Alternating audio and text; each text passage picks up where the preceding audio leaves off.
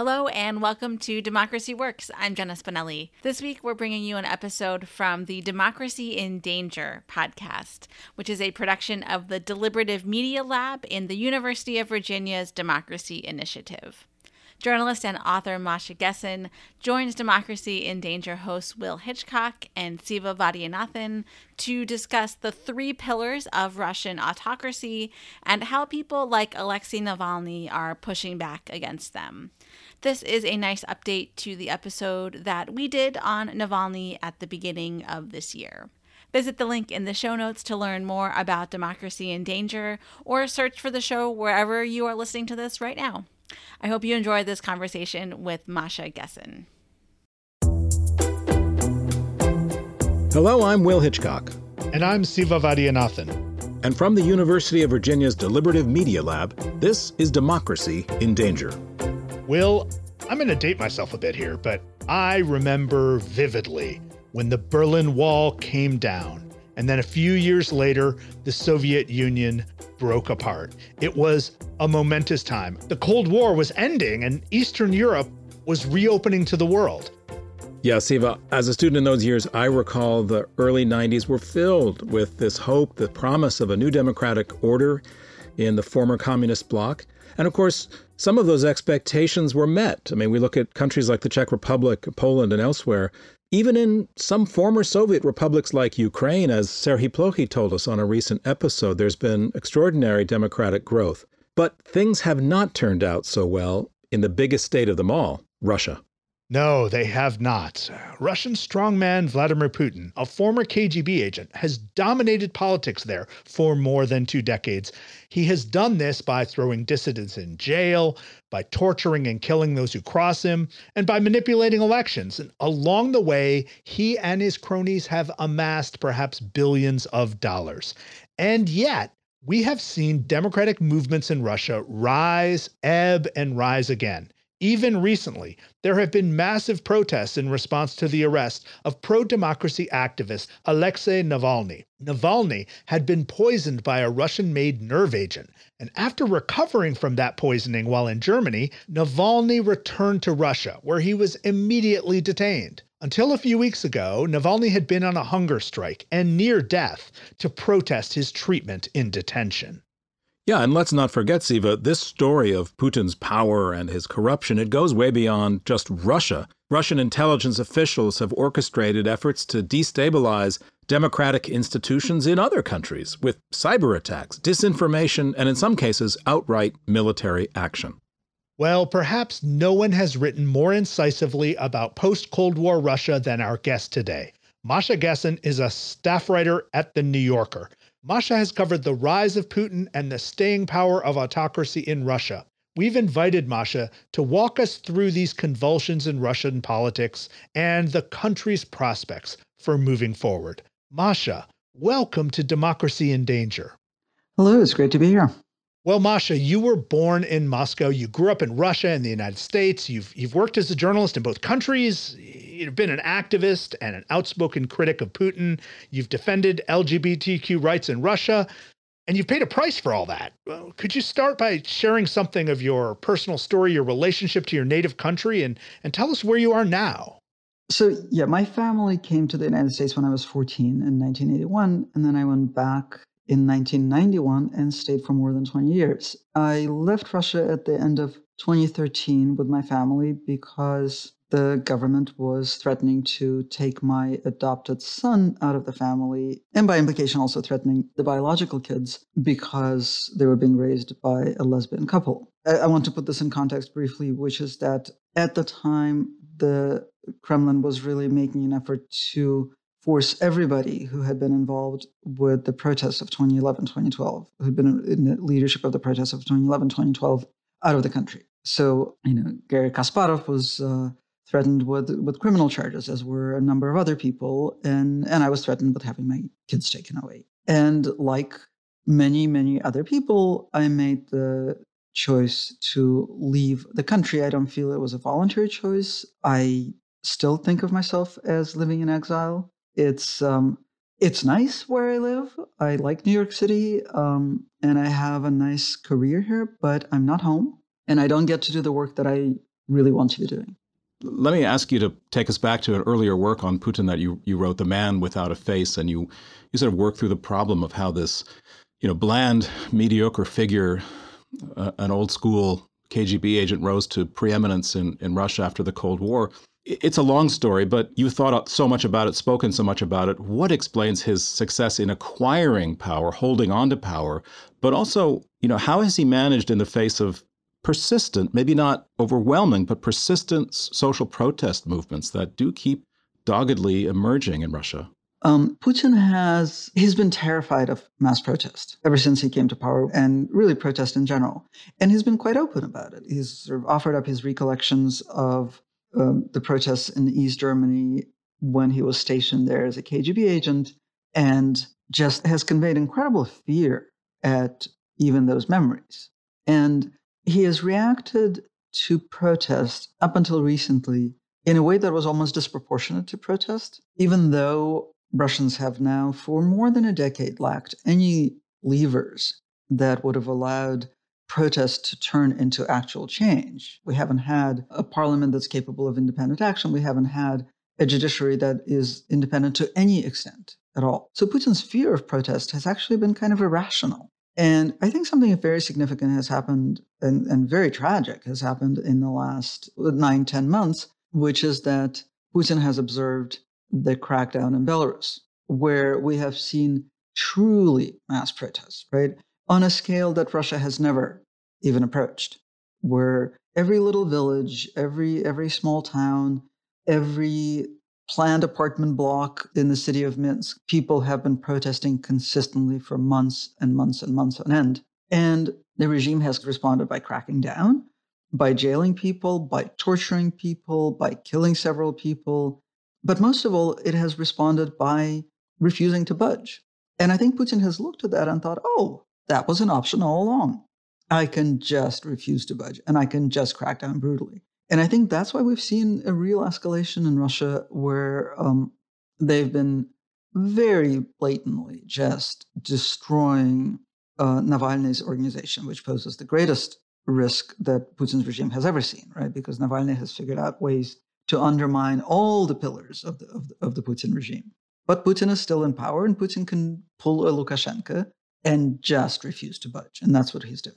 So Belarus is one lesson that he's reading, and the other might be, you know, the failure of of East Germany in 1989 to invoke the so-called Chinese solution. I mean, are these things that you think are active as he's as he's weighing his options? I think you're absolutely right. I think I think um, he's never concealed his bitterness over the Soviet Union's what he what he saw, I think, as the Soviet Union's weakness and also betrayal. Right? He, as a KGB agent stationed in Dresden, felt betrayed by Moscow, which wouldn't send troops when he, feeling that he was legitimately there, felt attacked well, we've seen similar brutality and similar stubbornness in Myanmar, and so perhaps uh, dictators around the world are are taking notes from each other and um, uh, and exchanging uh, strategies. Now, you've expressed some skepticism about relying on a Reichstag fire kind of analysis, right? To go back to Germany and German history, uh, the sense that a single key moment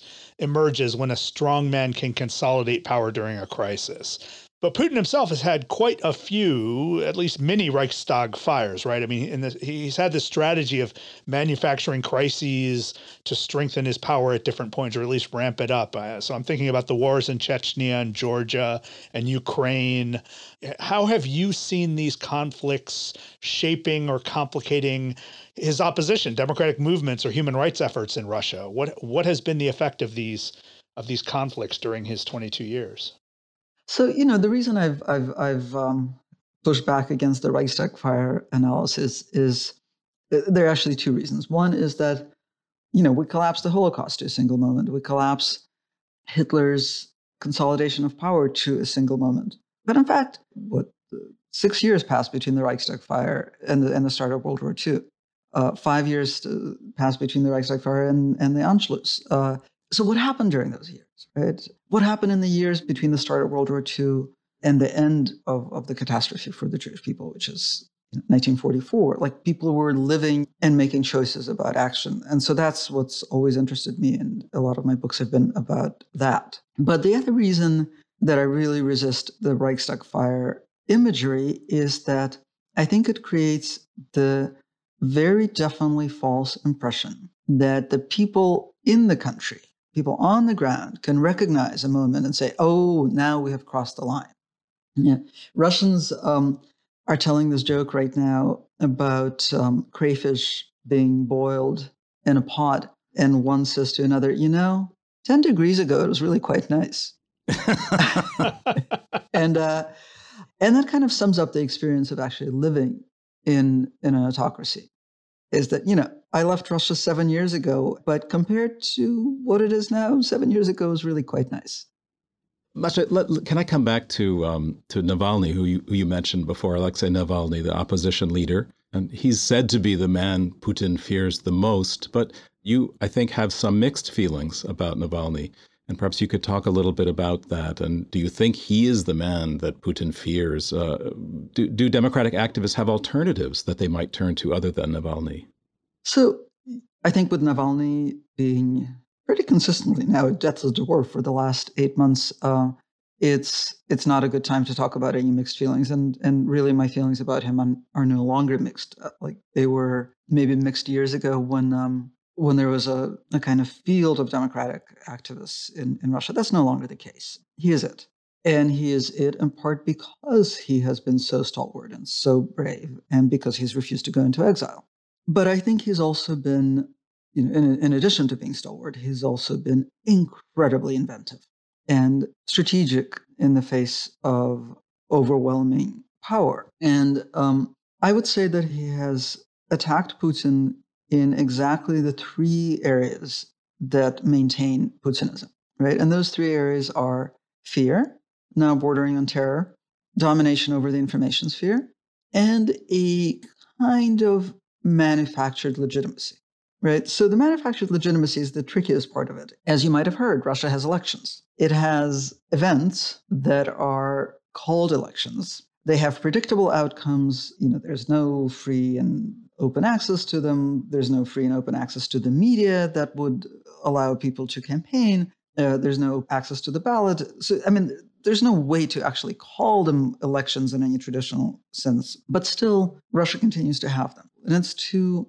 maintain the idea that Putin's regime is the most legitimate and the only option. And that's necessary for Putin to maintain power because, in the end, a dictator relies on the uniformed services. And the uniformed services are only loyal to a leader that they perceive as legitimate. And because there's no real free media, there's really no other mechanism of feedback, right? So there's no way to question how real this legitimacy is. So how has Navalny managed to challenge that manufactured legitimacy? So, uh, you know, so there are these three pillars of, of the regime. And what Navalny has done is he has managed to circumvent Putin's control over the information sphere by creating this YouTube channel where they put out an, uh, these movies. There's really funny, incredibly vivid movies about their investigations into corruption and they have these, um, his biggest investigation, the one into Putin's palace on the Black Sea, which he released after he was arrested in January, it has been seen by every Russian adult, right? So we have like a very clear quantitative indicator of how he has destroyed Putin's monopoly on the information sphere. And they've also devised this system for circumventing his control over these fake elections. The way that these elections are structured is that there are these sort of fake competitors to the candidate of the of United Russia, which is the party of power. And there's always sort of a left party, a pocket party that's more to the left of United Russia, and one that's to the right of United Russia. And so they um, they get a little bit of the protest vote, and then most people sit it out. And then Putin emerges, or the candidate of the party in power emerges with more than 50% of the vote in what looks on paper like a competitive election. And Navalny's organization has called on people to exercise what they call the smart vote, where they choose a candidate of those who have been allowed to get on the ballot and ask people to not sit it out and to vote for the just one candidate who is running against the party of power. And they've actually been successful in a couple of local elections around the country. And that's absolutely terrifying to Putin because that undermines this whole system of manufactured legitimacy, it's a bit of a cynical approach because they're not actually voting for a candidate, but it is a way of mobilizing the protest potential. But it also proves just how powerful and credible Navalny's organization is because they get people to vote for just anybody. And that's really like sent the Kremlin into hysterical fear. And then the last, you know, the, the, the third pillar is fear, which Navalny is showing by his own example how to not act out of fear. And that is, those three things are what make Navalny the most formidable and the, the first formidable opponent to Putin. And that, unfortunately, is what's causing the current really, really brutal crackdown. So, Putin, like almost every dictator we've seen, relies on violence, threats of violence, fear, and loyalty. But he also seems to be a specialist in knowledge politics. In, in your book, The Future is History, you write that the Soviet Union throughout its time waged a war on knowledge and in particular a war on the social sciences on history on philosophy. And I, you know of course we in the academy find this deeply chilling. Many of us found it chilling during the the cold war and and we see similar things happening now. Now uh, this of course meant as you've explained in your book that two generations or more of russians lost the depth that they needed to understand their own place in time, their ability to evaluate their political circumstances. And I'm wondering if you see anything similar happening during the last two decades in Russia in the Putin era. Uh, do Russians today have the freedom, the curiosity, the skill, the perspective to critically evaluate their own politics now? Uh, that's a great question. And unfortunately, I think the answer is no. And, you know, I, um, I feel that really strongly when I travel around the the former Soviet bloc.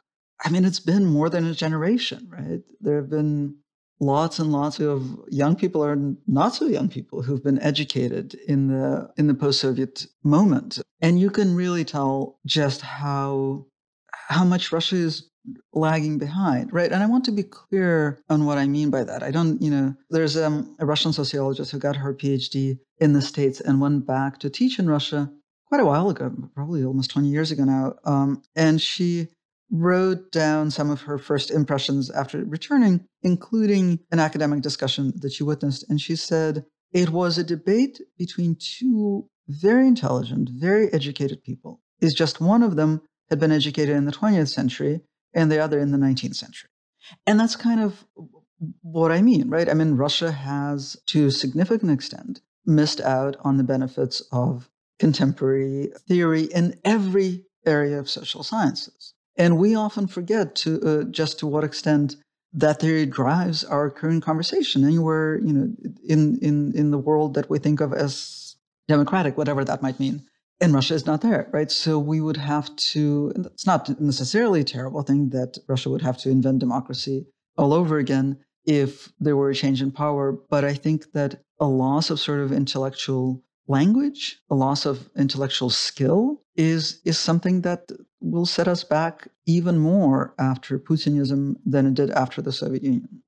Masha, I wonder if I could ask you to comment on, on one perhaps common thread between the, the US and, and Russia that is very tragic the ugly discourse around uh, sort of sexual panic.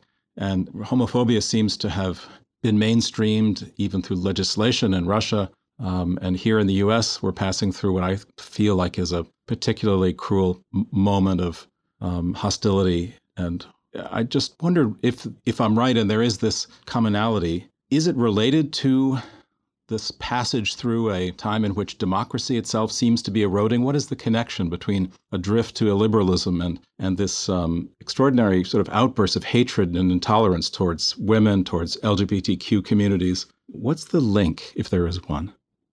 Um, you know, I think of all contemporary autocracies that I'm aware of as being past oriented.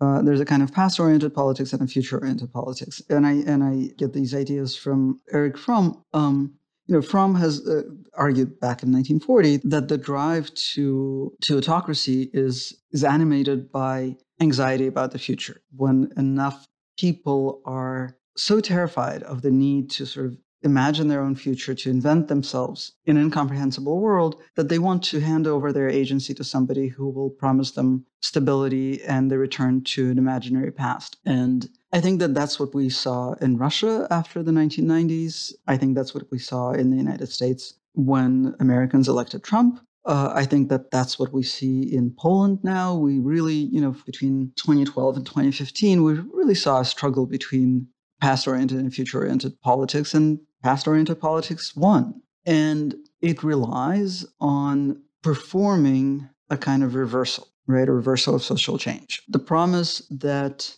that Putin, that Trump, that Kaczynski uh, uh, make to to their people is I'll take you back to a time when you felt comfortable, when you felt safe, and when the things that you know that irritate you, that make you feel like you don't know the world that you're living in, when those things are taken away. Uh, and so they have to start by reversing the most recent social change, and the most recent social change, um, basically all over the Western world, has to do with gender and sexuality, whether it's sort of the recognition of same sex marriage or the recognition of the unreliable narratives of gender or, or just the recognition of the existence of lesbian and gay people. All of those things can be sort of pointed to and then demonstratively reversed.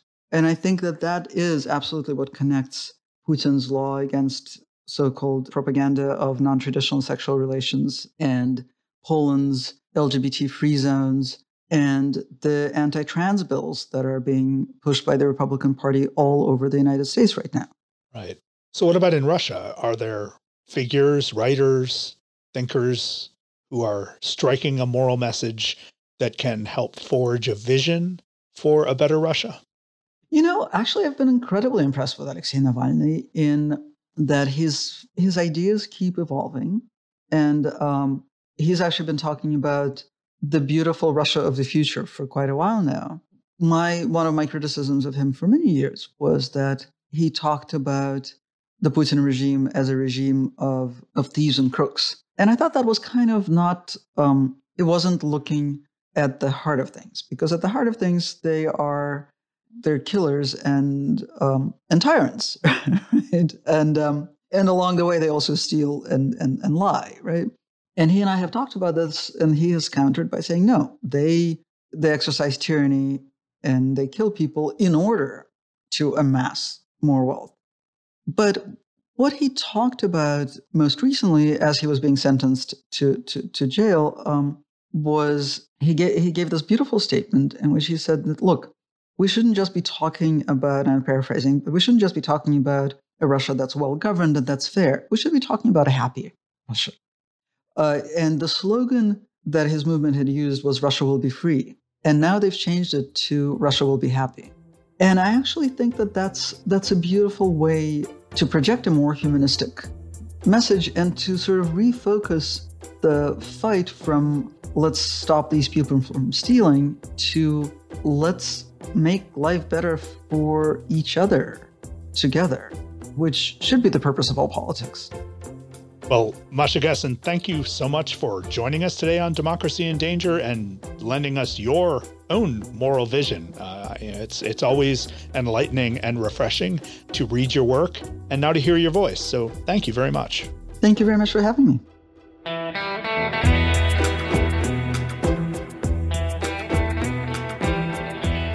That was Masha Gessen, a staff writer for The New Yorker and a distinguished writer in residence at Bard College in upstate New York. Gessen is the author of numerous books, most recently, Surviving Autocracy. Gessen also wrote the book The Future is History, which won the National Book Award in 2017.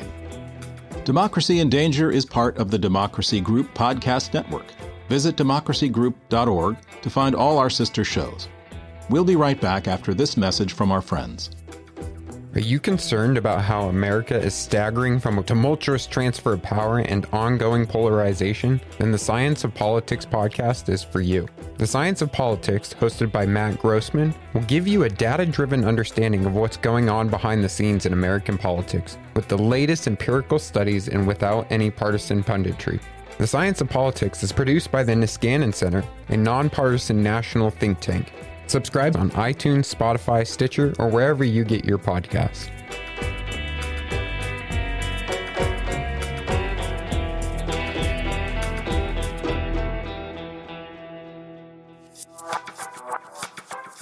So, Siva, we are recording this in late May, just a few days after uh, the dictator in Belarus forced down an airplane in order to capture a single person on board that plane, a dissident who had been particularly effective in using social media to encourage and inform the protesters who are protesting in Belarus right now. This is a capsule of the ways in which the strong men persist. They have power, they have a surveillance state at their beck and call, and yet the, the struggle continues. The dissidents continue. They're still in the streets in, in Belarus, but they're also in the streets in Russia.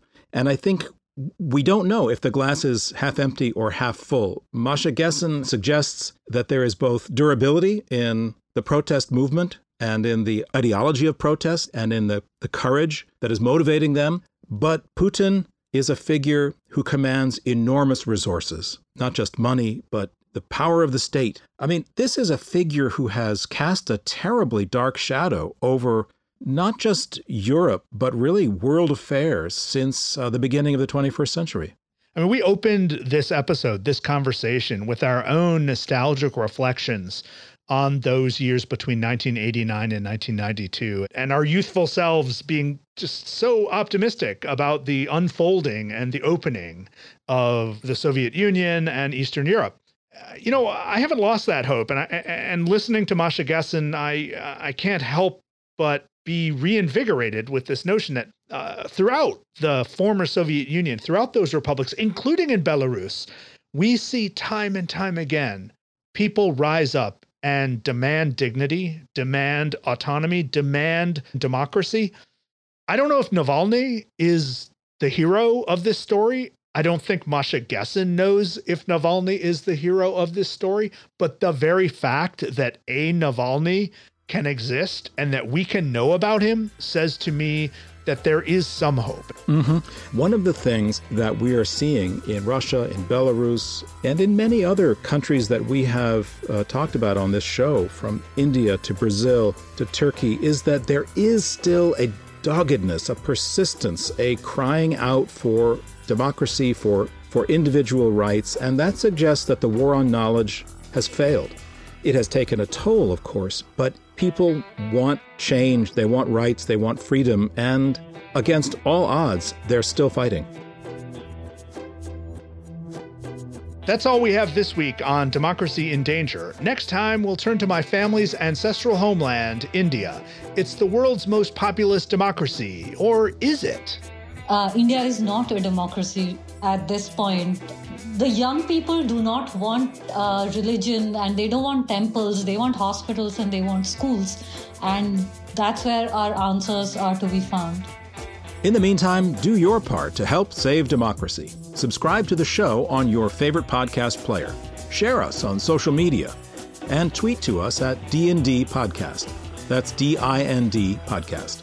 Or visit dindanger.org to read up on this and all our past episodes Democracy in Danger is produced by Robert Armengol with help from Jennifer Ludovici.